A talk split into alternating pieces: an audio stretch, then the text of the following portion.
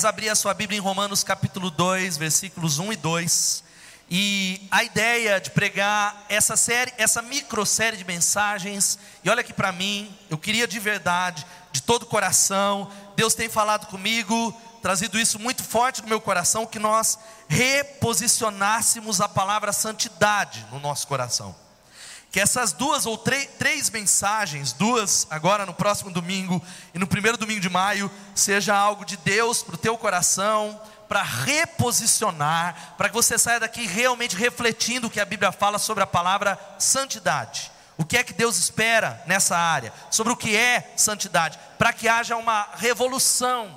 Uma igreja não sustenta o movimento. A Bethesda já passou por ciclos maiores de crescimento, mas não há é, como sustentar um movimento ou sustentar um avivamento sem um povo santo ser um povo separado, ser um povo consagrado a Deus, porque a santidade não é só para nós. A Bíblia diz que sem santidade ninguém verá a Deus, mas a santidade é para aqueles que não conhecem o Senhor. A santidade é a distinção para que as pessoas que lá fora estão olhem para você e enxerguem a Deus na separação no nome de Jesus. Então o texto, e eu quero falar sobre o chamado para a santidade, Romanos 12, 1 e 2. Quem achou diz amém?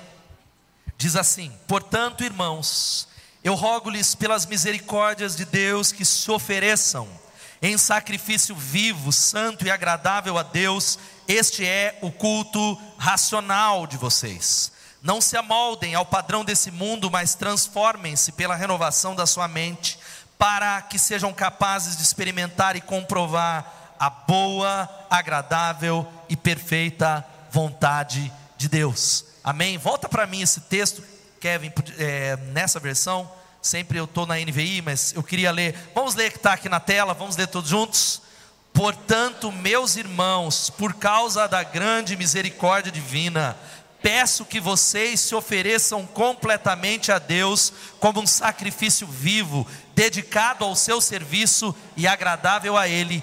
Esta é a verdadeira adoração que vocês devem oferecer a Deus. Versículo 2 não vivam como vivem as pessoas deste mundo, mas deixem que Deus os transforme por meio de uma completa mudança da mente de vocês.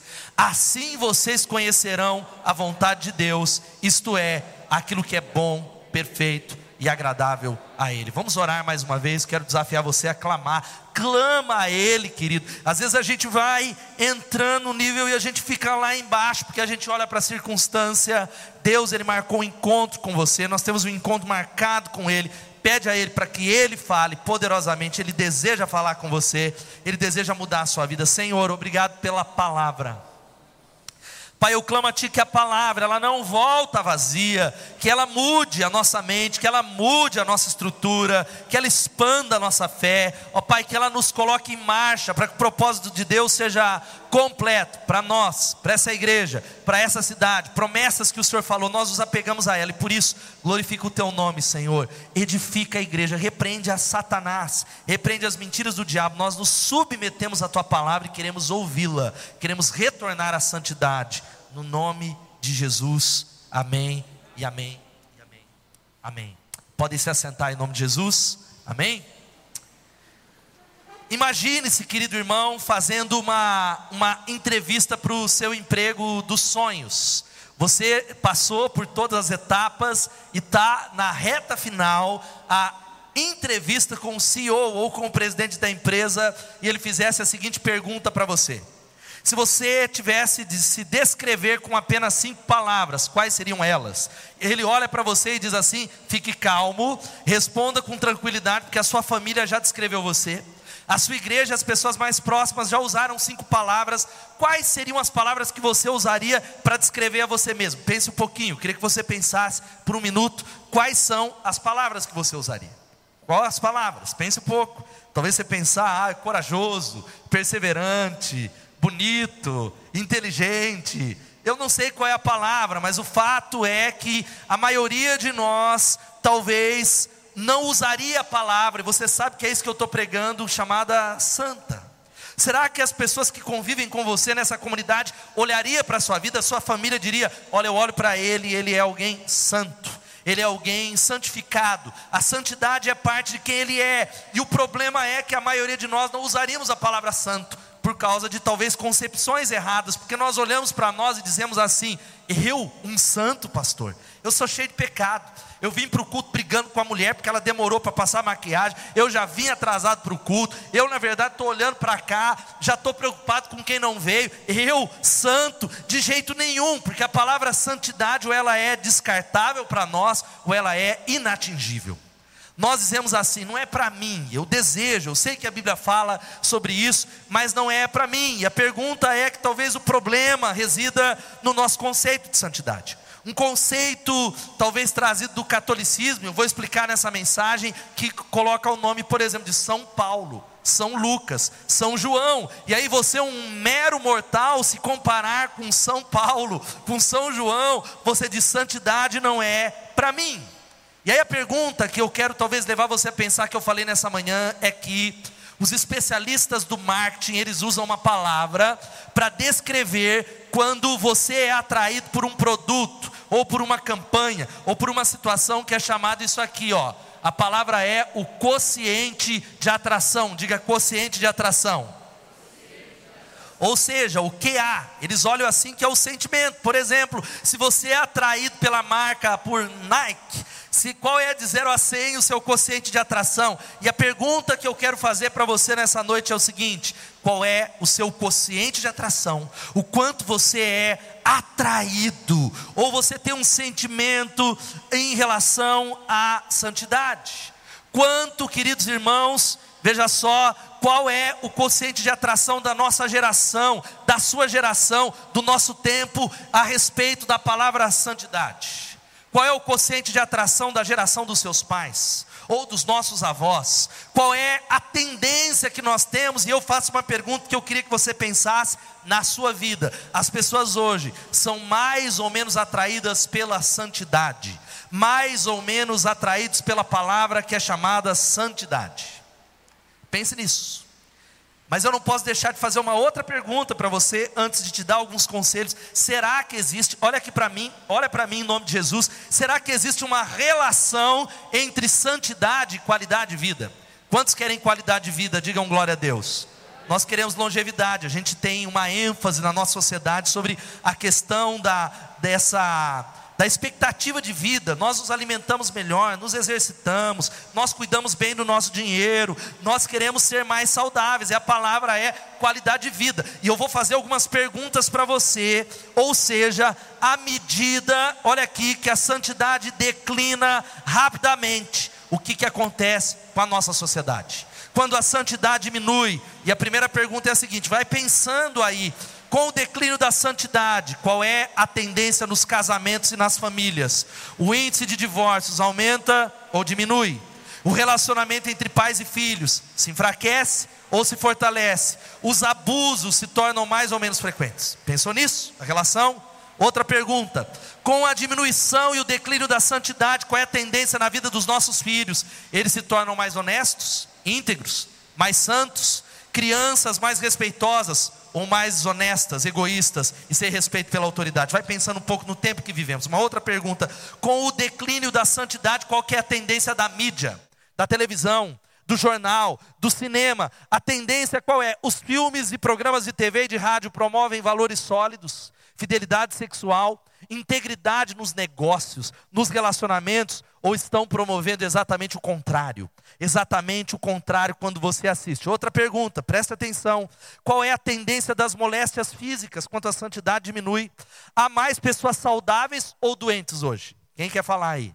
Mais saudáveis ou mais doentes? Mais doentes a porcentagem das condenações, ou seja, das condenações carcerárias, a idade média dos detentos, o nível da sociedade aumenta ou diminui, os distúrbios psicológicos aumentam ou diminuem, os indivíduos usam mais ou menos remédio para dormir. Qual é a tendência conforme a santidade diminui? E a última pergunta: qual é a tendência geral na qualidade de vida? Com o declínio da santidade, há uma vida mais equilibrada, com mais paz, com mais contentamento, com mais o coração pleno de Deus, a boa vontade entre os homens é mais prevalecente ou a violência, talvez a falta de aceitação tem aumentado. Por isso, queridos, são tendências, eu sei que você não respondeu, inquestionáveis. Talvez nós, e eu mesmo estudando essa palavra nessa semana, nunca parei para pensar sobre a relação entre santidade e qualidade de vida santidade e mudança da sociedade, santidade e saúde física. Nunca nós relacionamos santidade, mas por que, querido? Sabe qual é a palavra nessa noite? Deus tem um chamado para mim e para você, um chamado para você que está em casa. Ele nos chama para sermos santos. Eu queria que você lesse comigo 1 de Pedro 1, 15 16. Vamos ler todos juntos? Mas assim como é santo aquele que os chamou, sejam santos vocês também em tudo o que fizerem, pois está escrito: Sejam santos, porque eu sou. Dá um glória a Deus por essa palavra de Deus. Santistas não precisa se empolgar, não. Isso aqui é a palavra de santo de santidade, não é? Ah, eu sou santos, senão a gente está tudo mal, né? Amanhã, como os palmeirenses estão tristes nessa noite, Jesus abençoe eles, aleluia. Mas assim como é santo aquele que os chamou, sejam santos vocês também em tudo que fizerem porque eu sou santo, diz o Senhor. Deus está chamando cada um de nós para uma relação de santidade, mas a pergunta dos conselhos e algumas coisas eu quero explicar, é um estudo, é uma exposição da palavra, é a seguinte, pastor, você deveria ter invertido o que é santidade, afinal de contas. O que é ser santo? A palavra santidade, a definição de santidade pode ser sintetizada numa palavrinha, diga separação Algo é santo, sabe por que, que algo é santo? Eu vou usar algumas ilustrações aqui. Santidade tem a ver com algo é santo, porque Deus separou esta coisa, Deus separou essa pessoa, Deus separou um lugar para uso exclusivo de Deus. Santidade tem a ver separar-se para ser usado para Deus.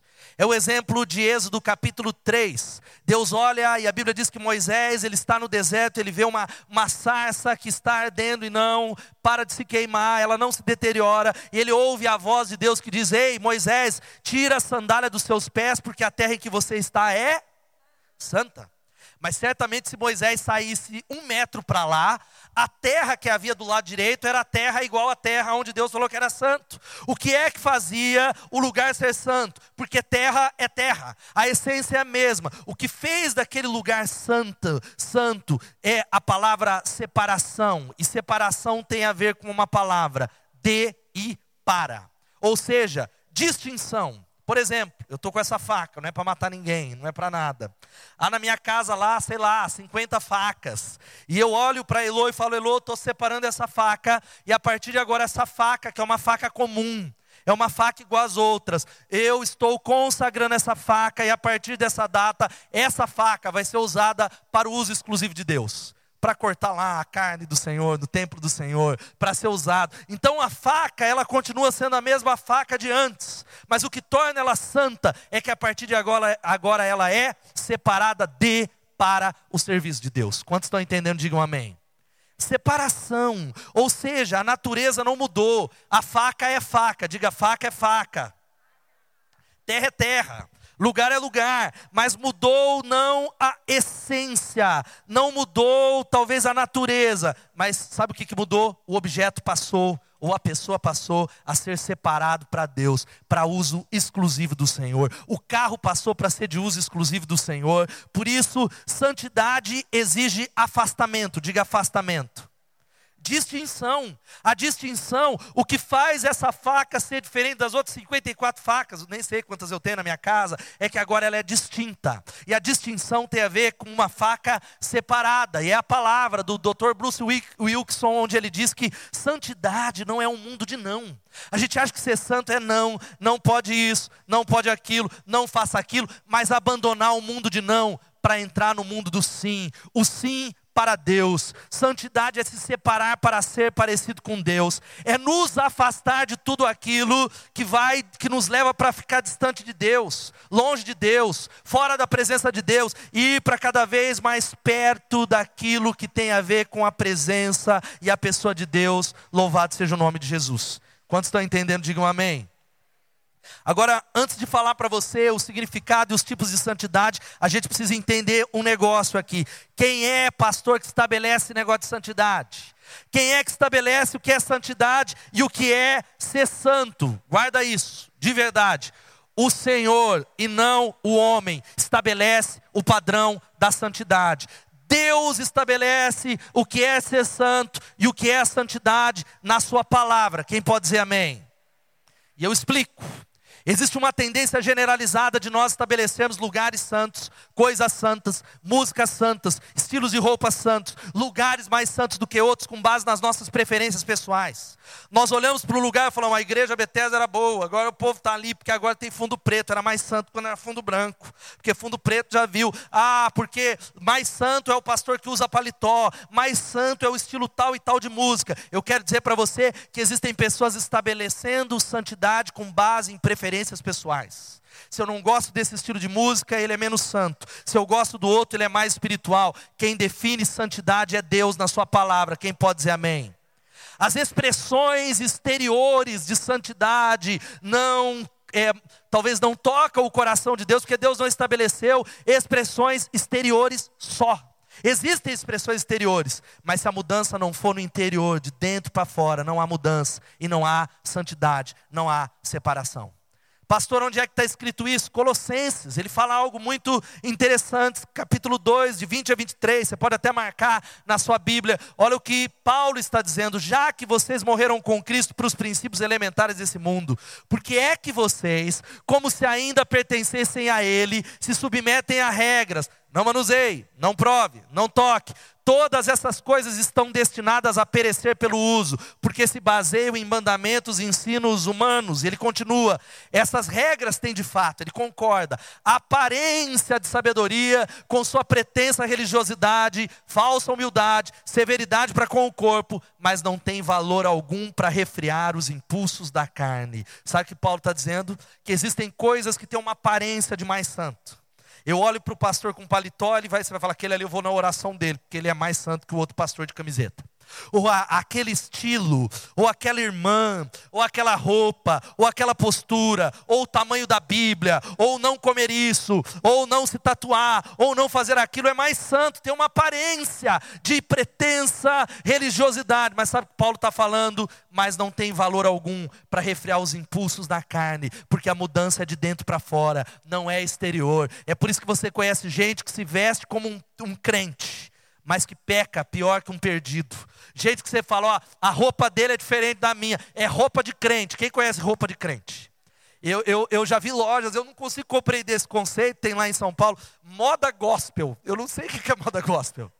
Será que tem bata de anjo, asa, moda, evangé não, moda evangélica? Eu queria entender qual é a moda evangélica, porque é o entendimento de que santidade tem a ver com algumas coisas exteriores. Quem estabelece a santidade é Deus. Querido, como está aqui, eu queria que você lesse isso comigo. Vamos ler todos juntos? Preferências e padrões pessoais são ensinados como santidade bíblica e geralmente com muito fervor, sem base na Bíblia, sem base nas Escrituras. Agora, querido, olha aqui para mim, porque tem conselhos de Deus para nós. Se Deus ele fala que nós somos santos, como eu posso ser santo sendo tão pecador assim? Quantos reconhecem como pecador, diga misericórdia? Palmeirenses estão tudo aqui pecando, xingaram o jogador lá. Falou goleiro miserável. Cara, sei lá qual é o nome do cara que perdeu o pênalti, você pecou pecador, aí você deixou de ser santo. Como é que eu posso ser santo se eu sou impuro? Como é que a Bíblia me chama de santo? Eu quero dizer para você que tem pelo menos, esse é o entendimento, pelo menos três estágios daquilo que é chamado santificação. Tem pelo menos três estágios. O primeiro estágio, vamos falar juntos? Santificação inicial, posicional. O segundo estágio, vamos ler junto? Santificação progressiva. E o terceiro estágio qual é? Santificação final. Eu quero rapidamente explicar para você isso. O objetivo poderia ser uma série de vários domingos. A palavra é a primeiro estilo, ou primeiro estágio da santidade, é a santidade por posição. Sabe o que, que isso significa? Eu sou santo ou eu não sou santo? Como os discípulos são chamados, e vamos tentar ouvir a palavra, mesmo com essa chuva. Obrigado, Jesus, pela chuva santa, aleluia. Em nome de Jesus. Como os discípulos podem ser chamados de santos em um texto, e no outro, eles são exortados a perseguir a santidade, a buscar a santidade, a crescerem em santidade. É porque existe um primeiro parâmetro, um primeiro estágio. Sabe qual é? É aquilo que Paulo está falando na primeira carta aos Coríntios, capítulo 1, versículo 2. E quem conhece a igreja dos corintianos, eu falei hoje de manhã, corintiano é problema até na Bíblia, irmão. A igreja dos corintianos era uma igreja problemática. Era uma igreja de gente, de Deus, gente salva, mas era de gente para você entender que havia pessoas ali no meio que possuía a própria madrasta sexualmente e o povo estava caladinho concordando com aquele pecado. Era uma igreja muito complicada de pessoas que diziam: Eu sou de Paulo, eu sou de Apolo, eu sou de Fulano. Uma igreja dividida, com muitos dons, mas com uma bagunça completa. Olha como Paulo se refere a eles. Vamos ler todos juntos? A igreja de Deus que está em Corinto, aos santificados em Cristo Jesus e chamados para serem santos, juntamente com todos os que, em toda parte, invocam o nome de nosso Senhor Jesus Cristo, Senhor deles e nosso. Dá um glória a Deus. Paulo está olhando para aquela igreja que é de gente como a gente, pecadores, gente impura, gente com dificuldade, que tem problema com filhos, que tem problema no casamento, e olha como ele chama aqueles irmãos aos santos, aos irmãos que são santos, santificados através de Jesus Cristo. E sabe por que, que Paulo chama? E aí lembra que eu falei da questão da igreja católica que categoriza São Paulo, São Pedro e São Lucas? Está errado, porque a Bíblia não fala só de alguns irmãos, todos nós, segundo a palavra, somos santos. Quem pode dizer amém? Pastor, mas liga esse pensamento santo através do que? A palavra que é ragios, que quer dizer não, olha aqui, um estado de perfeição espiritual, um estado de elevação espiritual, não, mas um estado de, lembra do exemplo da faca, de separação para Deus. Paulo está dizendo que o primeiro estágio de santidade tem a ver com a cruz. Quando você é salvo, quando você entrega a vida, é lavado pelo sangue. Deus, ele olha para você agora de uma outra maneira. Deus olha para o Gustavo, Deus olha para o Ângelo e diz assim: Filho, por causa de Jesus, porque você recebeu a Ele, você é separado para mim, e os meus olhos para você, o meu olhar mudou. Eu enxergo você como alguém separado, consagrado, como alguém que é santo. Diga santo porque tem a ver com o sangue e os méritos de Jesus. É os méritos de Jesus, é a maneira com que Deus nos olha, e olha o que está lá em 1 Coríntios capítulo 6, versículo 11. Paulo está falando assim: assim foram alguns de vocês, picareta, safado, ladrão, tem um monte de coisa lá, mas ele diz: mas vocês foram lavados. Quem pode dizer amém? Foram santificados, foram justificados no nome do Senhor Jesus Cristo e no Espírito do nosso Deus. Dá um glória a Deus por ele, dá um glória a Deus, aplauda ele por essa palavra. Vocês foram lavados, é santo, Deus os chamou.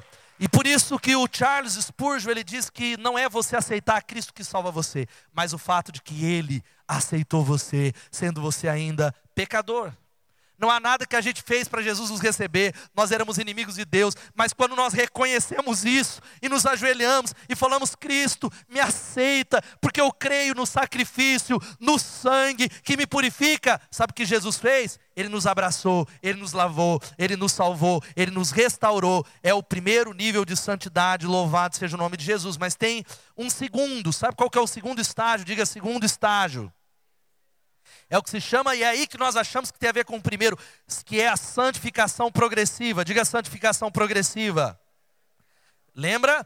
Eu sou santo por posição, mas eu preciso crescer nessa santidade. Esse segundo estágio tem a ver, sabe com o que? Ser semelhante a Jesus. A partir de agora eu estou dizendo, Deus, eu quero que o Senhor mude a minha conduta, eu quero que o Senhor mude o meu caráter, eu quero ser como Ele é, o meu alvo é ser parecido com Jesus Cristo. Senhor, muda a minha vida. Eu quero ser santo como Ele é santo. Quantos estão entendendo? Digam amém.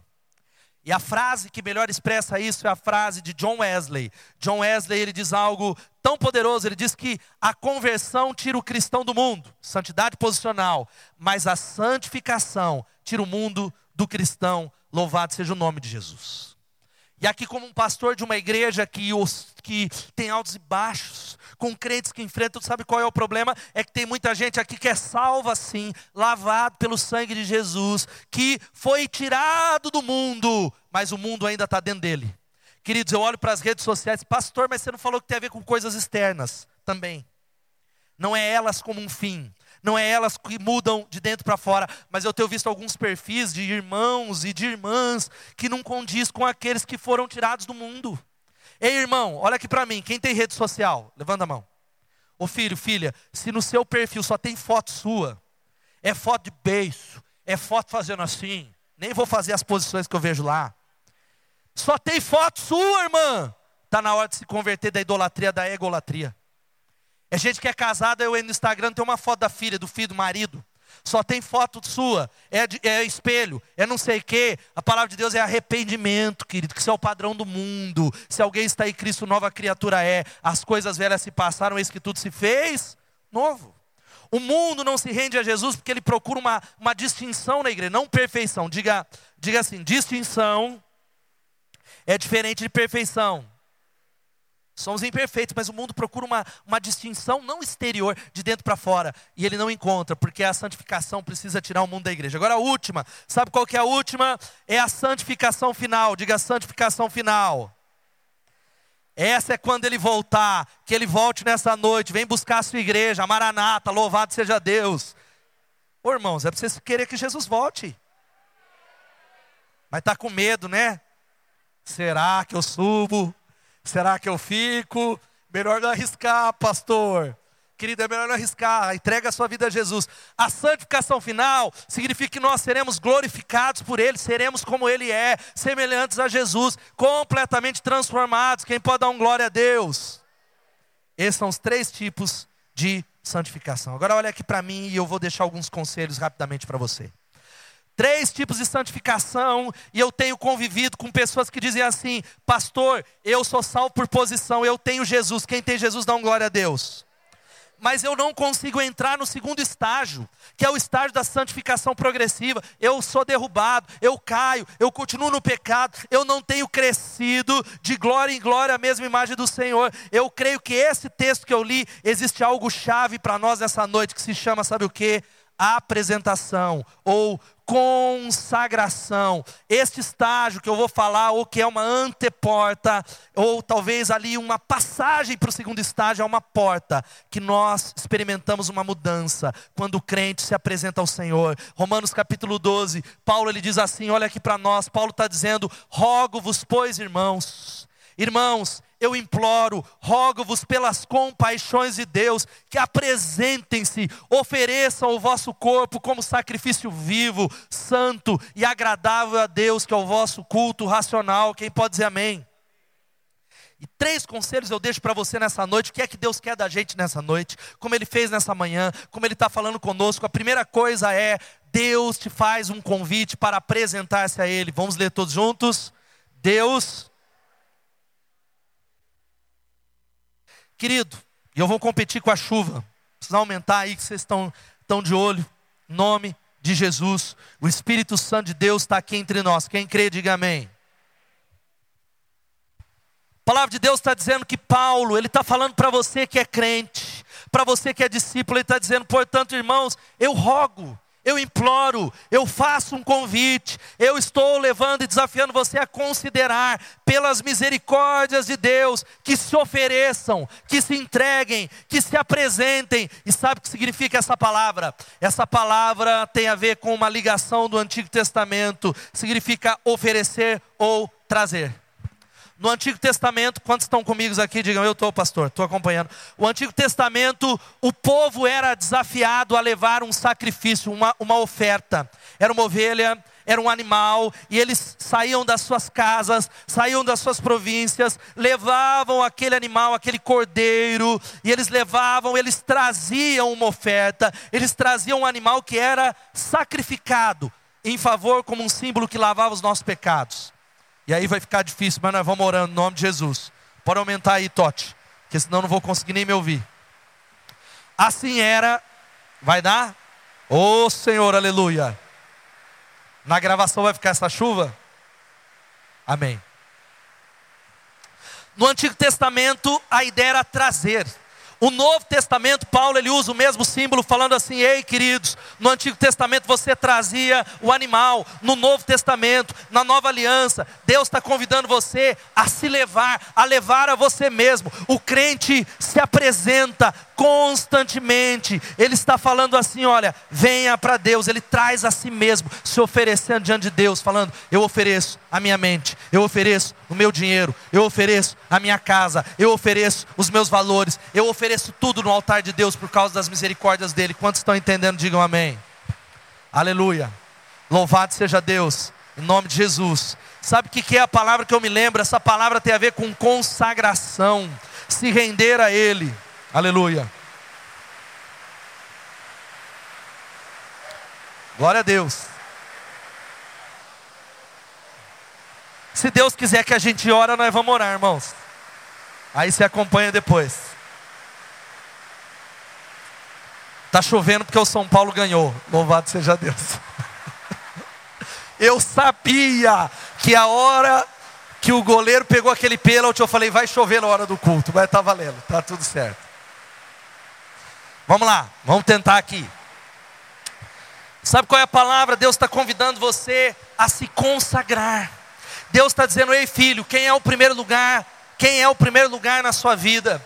Quem é que tem a primazia? Quem é o dono? Quem é que dita a ordem? Quem é que dita a regra na história da sua vida? Quem é que talvez dá a última palavra? Eu me lembro da frase desse camarada. Se você não sabe quem ele é, talvez tenha um livro na, na livraria, não sei se tem, através dos portais do esplendor. Jim Elliot, recém-casado um jovem brilhante, ele oferece a sua vida como missionário entre os índios, os Alcas no Equador, índios que eram canibais. Sabe o que acontece? Ele chega naquela tribo, ele e mais três amigos, eles são mortos à flechada. Eles são mortos. O sacrifício, aonde ele entrega a vida para Deus, e há um movimento missionário mundial, e ele diz essa frase que é famosa. Vamos ler todos juntos? Não é tolo aquele que dá o que não pode conservar, para ganhar o que não pode perder. Louvado seja o nome de Jesus. Sabe o que ele está dizendo aí, querido? Não é tolo aquele que não pode segurar na mão aquilo que não é dele. Eu não posso segurar na mão a minha vida, porque ela não pertence a mim, porque eu preciso ganhar aquilo que eu não posso perder, que é o propósito de Deus que é o plano de Deus no nome de Jesus, e isso é se oferecer como sacrifício vivo. É dizer, Deus, eu estou me sacrificando, me oferecendo ao Senhor, eu estou apresentando a minha vida, louvado seja o nome de Jesus. Como diz Charles Studd, um grande missionário, sabe o que o Charles Studd ele disse? Eu queria que você lesse isso para mim, sabe o que, que ele disse? Vamos lá? Se Jesus Cristo é Deus e morreu por mim, então nenhum sacrifício que eu faça por Ele pode ser grande demais. Nenhum sacrifício, nenhum. E queridos, tem gente tropeçando no aspecto do culto. Tem membros da igreja que estão tropeçando no aspecto mínimo, o mais fácil, o mais banal, o mais tranquilo que é vir para a celebração. Deus, Ele está dizendo para nós algo. Ele está dizendo, filho, morra para você mesmo, se apresente para Deus, se ofereça para Deus, se ofereça para Ele em nome de Jesus, porque Ele está dizendo: Eu quero a sua vida, eu quero quem você é, eu desejo você voluntariamente. Eu desejo que você se apresente. Primeiro é se apresentar, depois é Romanos capítulo 12, versículo 2. Sabe qual é a segunda razão? Porque o que Deus quer de cada um de nós? Vamos falar isso? Vamos ler todos juntos? O motivo. Ajuda eu aí, irmãos, nessa chuva. Vamos lá. O motivo Olha só o que Paulo está dizendo: rogo-vos, pois, irmãos, pelas misericórdias de Deus. Ei, irmãos, eu rogo, eu imploro, eu faço um apelo para vocês por causa das compaixões de Deus. Sabe por que, que nós nos oferecemos e nos apresentamos a Ele, falando: Ei, Deus, o sacrifício sou eu. O sacrifício sou eu, Senhor. O sacrifício não é mais meu dinheiro. O sacrifício não é mais nenhum animal. Eu sou o sacrifício vivo por causa da gratidão. Porque nós somos gratos por aquilo que Ele fez. Nós somos gratos porque Ele morreu na cruz. Nós somos gratos por aquilo que Ele fez. Por isso eu quero ir. É por isso que é o passo mais lógico. É por isso que é o passo mais racional, onde nós estamos dizendo assim: Senhor, o Senhor mudou a minha vida, o Senhor mudou a minha história. Quem pode dizer glória a Deus? Então, sabe qual que é o passo mais lógico? É me oferecer ao Senhor. É dedicar completamente a minha existência nas suas mãos. Agora eu sei que muita gente tenta me acompanhar, gente, é uma luta aqui com esse, a gente tem que cobrir esse telhado aqui, amém? Podia levantar uma oferta agora, depois de novo, um outro ofertório aqui. Nós levantava nessa noite para cobrir em nome de Jesus.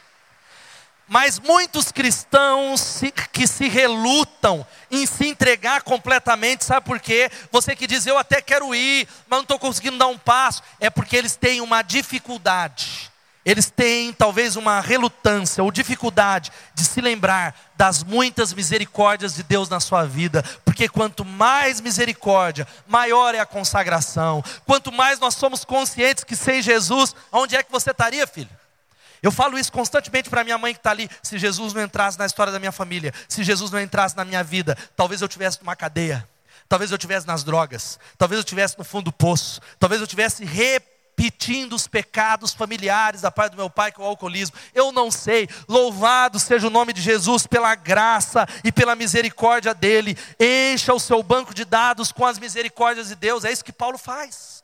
Paulo ele passa os capítulos de 1 até 11, lembrando, falando que é pela fé, falando que é pela graça, falando que nós éramos inimigos de Deus, e aí ele entra no capítulo 12 falando: Queridos, por conta de tudo isso que vocês leram, que vocês ouviram, rogo-vos que vos apresenteis ao Senhor por causa das misericórdias dele. Quem pode dar um glória a Deus? Agora, querido, se há uma dificuldade, talvez, pastor, a minha consagração se desvaneceu, a minha consagração está mais fraca, o que, que eu faço? O que é que eu preciso fazer nessa noite? Porque eu estou duro, meu coração está fechado. Volte para as misericórdias de Deus. Traga à memória aquilo que pode te dar esperança. Confronte a sua mente, não é com algo emocional, mas com a verdade poderosa da palavra de Deus. Abra um novo testamento, encha a sua mente com o evangelho, tomando posse daquilo que já é uma realidade. Tomando posse, porque você pode estar desanimado nessa noite, mas o que Jesus fez é uma realidade espiritual. Louvado seja o nome de Jesus. Você pode dizer amém? O que você sente não muda aquilo que ele fez, aquilo que ele realizou em seu favor, aquilo que ele mudou, é o que está lá. Eu li nessa manhã. Pode projetar para mim, Kevin, Efésios capítulo 1, os versículos 3 aí em diante. Nós vamos ler juntos aqui antes de terminar esse culto. A gente vai ler. Eu queria que você relembrasse algumas coisas. Efésios capítulo 1, os versículos 3 em diante. Coloca aí para mim, em nome de Jesus. Aí, vamos lá. Queria que você lesse comigo. Agradeçamos ao Deus e Pai de nosso Senhor Jesus Cristo, pois Ele nos tem abençoado por estarmos unidos com Cristo, dando-nos todos os dons espirituais do mundo celestial. Antes da criação do mundo, Deus já nos havia escolhido para sermos dele por meio da nossa união com Cristo, a fim de pertencermos somente a Deus e nos apresentarmos diante dele sem culpa, por causa do seu amor por nós. Deus já havia resolvido que nos tornaria seus filhos por meio de Jesus Cristo, pois este era o seu prazer e a sua vontade. Versículo 6. Portanto, louvemos a Deus pela sua gloriosa graça, que Ele nos deu gratuitamente por meio do seu querido Filho, versículo 7, vamos ler. Pois pela morte de Cristo na cruz, nós somos libertados, isto é, os nossos pecados são perdoados. Como é maravilhosa a graça de Deus, aplaudo o Senhor por essa palavra, aleluia. Aleluia! O motivo é a misericórdia de Deus, o motivo é a graça de Deus, o motivo nós celebramos. E a última coisa, sabe qual é a última coisa? E por isso que a gente precisa da igreja antes de falar da última coisa, para nos lembrar. Para que eu olhe para o Edmilson, para a Débora, para que eu olhe para cada um dos irmãos, para cada um, para o Ângelo, para Eric falasse: Ei, queridos, lembra das misericórdias de Deus. Eu rogo a vocês por causa das misericórdias. Eu rogo a vocês, não é porque fulano saiu da igreja, o outro foi embora, mas pelas compaixões de Deus, ofereçam-se a Ele, entreguem-se a Ele. E a última coisa, sabe qual é? Consagre-se a Deus hoje. Você pode dizer consagre-se a Deus hoje. Paulo faz um apelo, irmãos, eu rogo pelas misericórdias, apresentem-se a Ele, ofereçam-se a Ele, ofereçam-se ao Senhor como sacrifício vivo, como cordeiro no altar, dizendo santo e agradável a Deus, que é o nosso culto racional. E Paulo, ele, ele fala isso alguns capítulos antes. Enquanto Paulo vai chegando já aqui, Romanos capítulo 6, eu queria que você guardasse isso como uma bomba. Vamos ler todos juntos, você vai me ajudar? Vamos lá. Da mesma forma, considerem-se mortos para o pecado.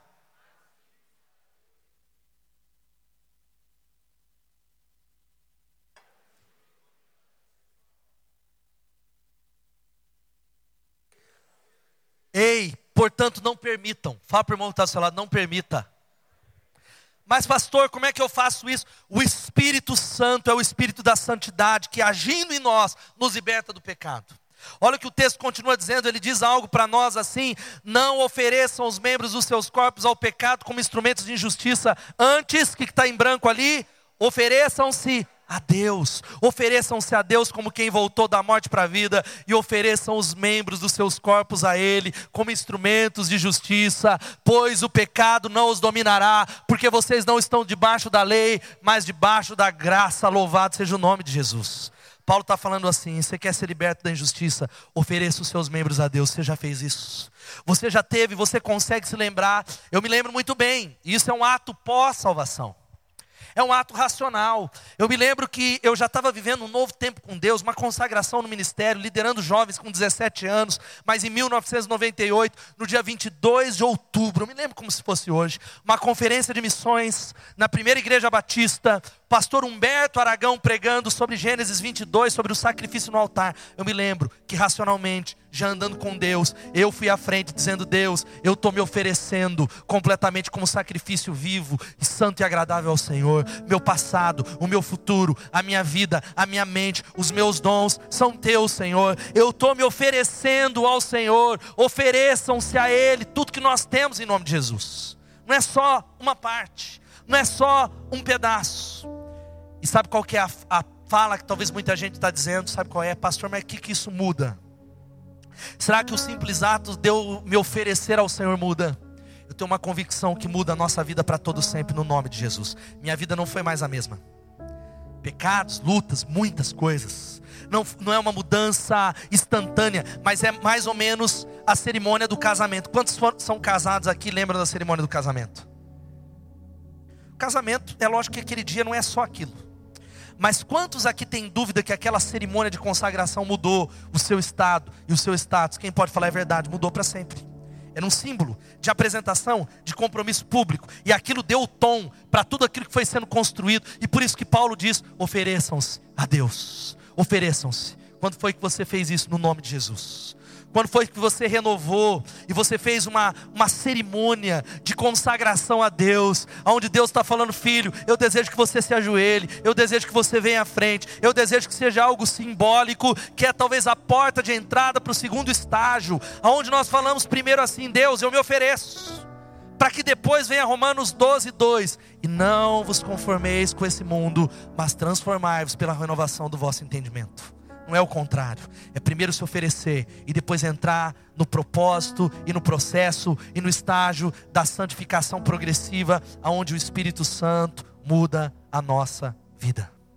Agora, queridos, sabe o que, que a Bíblia nos ensina? Que arrependimento é responder o que Deus está mostrando. Arrependimento é voltar para Deus. Arrependimento não é sentir um arrepio no culto. Arrependimento não é um culto às emoções, arrependimento é o culto racional, onde você entende a palavra, onde você diz: É isso mesmo, Senhor, eu entendi a tua palavra, eu calculei a tua palavra e eu estou voltando para Deus, eu estou voltando para o Senhor, eu estou respondendo aquilo que Ele está falando. Agora a questão que se levanta é: o que é arrependimento? Arrependimento eu falei que é voltar para Deus. Arrependimento é dar meia volta, mas existe um arrependimento verdadeiro e um arrependimento falso. Diga arrependimento falso. Sabe qual é o arrependimento falso, querido? É aquele que leva você a uma tristeza de morte. E existe uma multidão de crentes que pararam de estar nessa igreja, abandonaram as nossas células, não estão no culto, porque eles foram tomados de um arrependimento de morte. Um arrependimento falso. Um arrependimento que levou eles a olhar para o pecado que estava neles olhar talvez para aquela incapacidade, olhar para aquela área, para aquela fortaleza, para aquela escravidão, e ao invés deles olharem para esse pecado, imediatamente olharem para a cruz e dizerem assim: Eu sou pecador, mas Ele levou sobre si os meus pecados. Louvado seja o nome de Jesus. Ele tomou sobre si. É Ele, a Ele a honra, a Ele a glória. É Ele que me liberta. É Ele. Conhecereis a verdade, a verdade vos libertará. Sabe qual foi o processo? Os discípulos não olharam para a cruz e olharam para eles. Isso produziu morte, culpa, destruição, peso, não liberdade. O arrependimento de Judas. Você conhece a história que no capítulo 27 ele tentou devolver as moedas. Eu não quero porque Jesus vai ser morto. E aí eles falaram: Não, fica para você esse dinheiro. Ele joga e a Bíblia diz que ele foi e se enforcou. Porque foi um remorso uma tristeza para a morte, não é uma tristeza que gera arrependimento e mudança, e dependência e humildade. Fica de pé no seu lugar no nome de Jesus. E sabe o que isso tem a ver? Deus, enquanto a banda vai já subir aqui, Ele quer que nessa noite você entregue tudo que você é para Ele, sem limitações. Talvez você diz, eu não estou nem preparado, pastor. Eu, sabe que Deus está falando, a sua parte é só a entrega. A sua parte é só desejar, porque a minha pergunta é: você deseja mais santidade? Você deseja ser separado para Deus? Esforcem-se para viver em paz com todos e para serem santos. Sem santidade ninguém virá ao Senhor. Sabe para quem que Deus está falando? Não é só para você, porque os puros verão a Deus. Ele está falando daquela multidão de pessoas que nunca entraram aqui, que não foram salvos como você foi salvo e que talvez nunca verá o Senhor, porque você não tem se separado. Sem santidade as pessoas não verão o Senhor. Sem santidade a cidade não será transformada. E sabe qual que é o chamado de Deus para a gente? A gente vai fazer isso aqui. Eu fecho com essa frase que diz assim: consagração é entregar a Deus uma folha em branco com o nosso nome assinado embaixo e pedir a Ele, falando: Espírito Santo, preenche, Espírito Santo, faz, Deus, faz, Deus, eu estou só entregando, eu não tenho força, eu estou só me entregando. Sabe o que, que isso ensina? Que o chão aguarda os seus joelhos e o Pai aguarda a sua consagração nessa noite, em nome de Jesus. Abaixe sua cabeça, eu quero orar por você, querido. Eu quero fazer dois convites, eu quero desafiar a igreja orando nessa hora.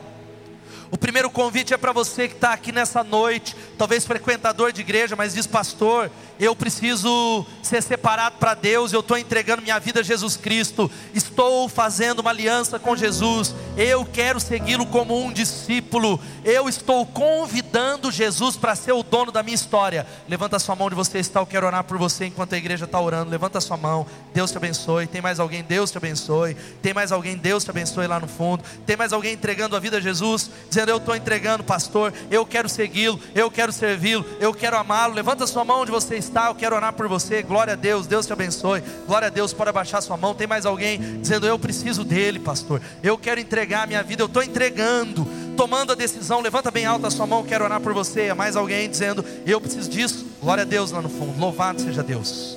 Glória a Deus. Sabe qual é o segundo convite? Nós vamos fazer isso, querido.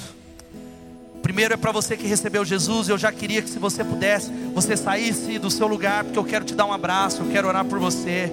Eu quero poder orar por você antes da gente cantar. Sai do seu lugar, você que tomou essa decisão aqui em nome de Jesus. Segundo convite, sabe qual é?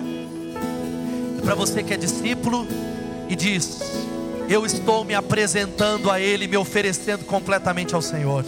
Talvez você vai se ajoelhar aí no seu lugar, ou talvez eu quero convidar você a vir à frente num ato simbólico dizendo: Deus, eu estou me oferecendo como uma folha em branco, eu estou entregando tudo que eu sou. Deus, eu estou me apresentando como o apóstolo Paulo fala ao Senhor completamente. Eu preciso disso. Sai do seu lugar e vem aqui à frente em nome de Jesus, enquanto nós cantamos. Você que recebeu Jesus, vem aqui. Você que está se consagrando, vamos cantar e adorar a Ele em nome de Jesus. Aleluia. Vamos cantar a Ele. Vamos bem dizer o nome dEle.